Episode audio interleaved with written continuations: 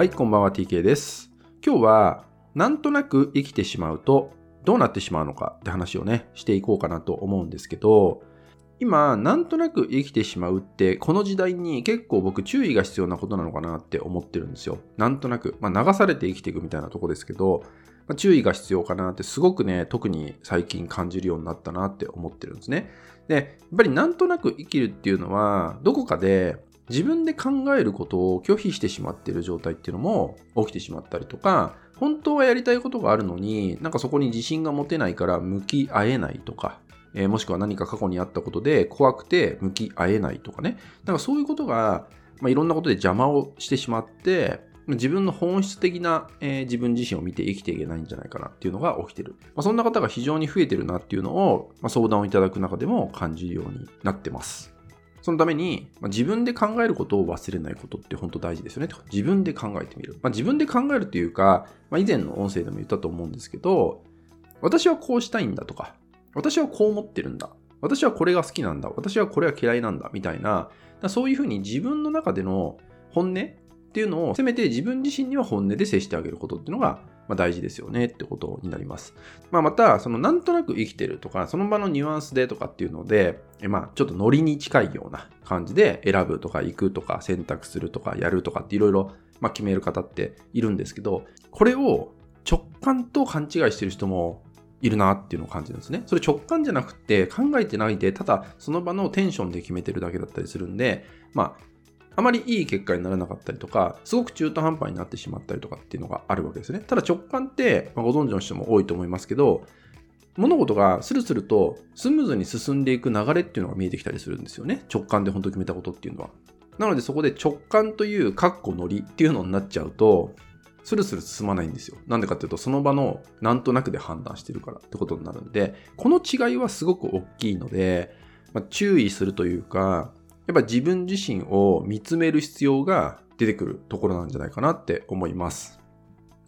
で、なんとなく生きてしまうっていうのは、やっぱり大事なのっていうのは、これ結構最近よく言うんですけど、や目標って今大事かなと思ってるんですよ。特に今、目標を持つって本当に大事かなって感じます。目標というのは別に、えー億万長者になるんだとか、こういうとこ住むんだっていうそのビッグな感じじゃなくってもよくって、こういう自分になるとかでもいいし、まあ、憧れの人がいたとしたらそういう自分になっていくっていうような自分の在り方みたいな部分を目標にしてもいいかもしれないし、まあ、はたまた、ま、安定というもので、まあ、特にこう何も害のないような安心した生活でえ毎日を過ごすんだっていうのもいいと思うんですね。もしくは子供と元気に過ごしていくんだとか、いろんな本当に大きい小さい関係なく自分が望んでるような、自分がそれをイメージすると心がワクワクするような、心が楽になるようなその目標を持つってこと。何かしら目標を持って自分で自覚するっていうのが大事なんですよね。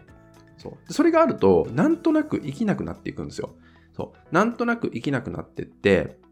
毎日を充実させようとするんですね。そう。毎日、今何が必要かが分かってくるんで、そのために今何が必要か分かってくるんで、そこで自分をしっかり休めてあげようっていう選択にもなるし、逆に、ここは勉強して自分を成長させようという選択にもなってくるっていうふうに、ちゃんと一つ一つが自分でえー選んでいくってことができるんで、今日は何をするとか、今日はどういうことをする、もしくは今週、今月どうするとかっていうふうに決められるようになるんで、生き方がとても具体的になっていくってことなんですよ。そう。なので、まあ、なんとなく、特に何もないまま、いいとか悪いとか、なんとなくいろんなことが起きてる中で、どこかで満足できてない。もしくは、心の奥底ではこんなね、やりたいことがあるとか、こういう自分になりたいっていうのが、自分の心の奥底ではあるのに、それが表現できないとか、そのための一歩が出せないって人は、そろそろね、このなんとなくでいろんなことを判断する。人に流されちゃうとか、この人もこう言ってるから私もって言ったようなとか、あとはなんとなく楽しそうだから直感でみたいな、かっこノリってとこなんですけど、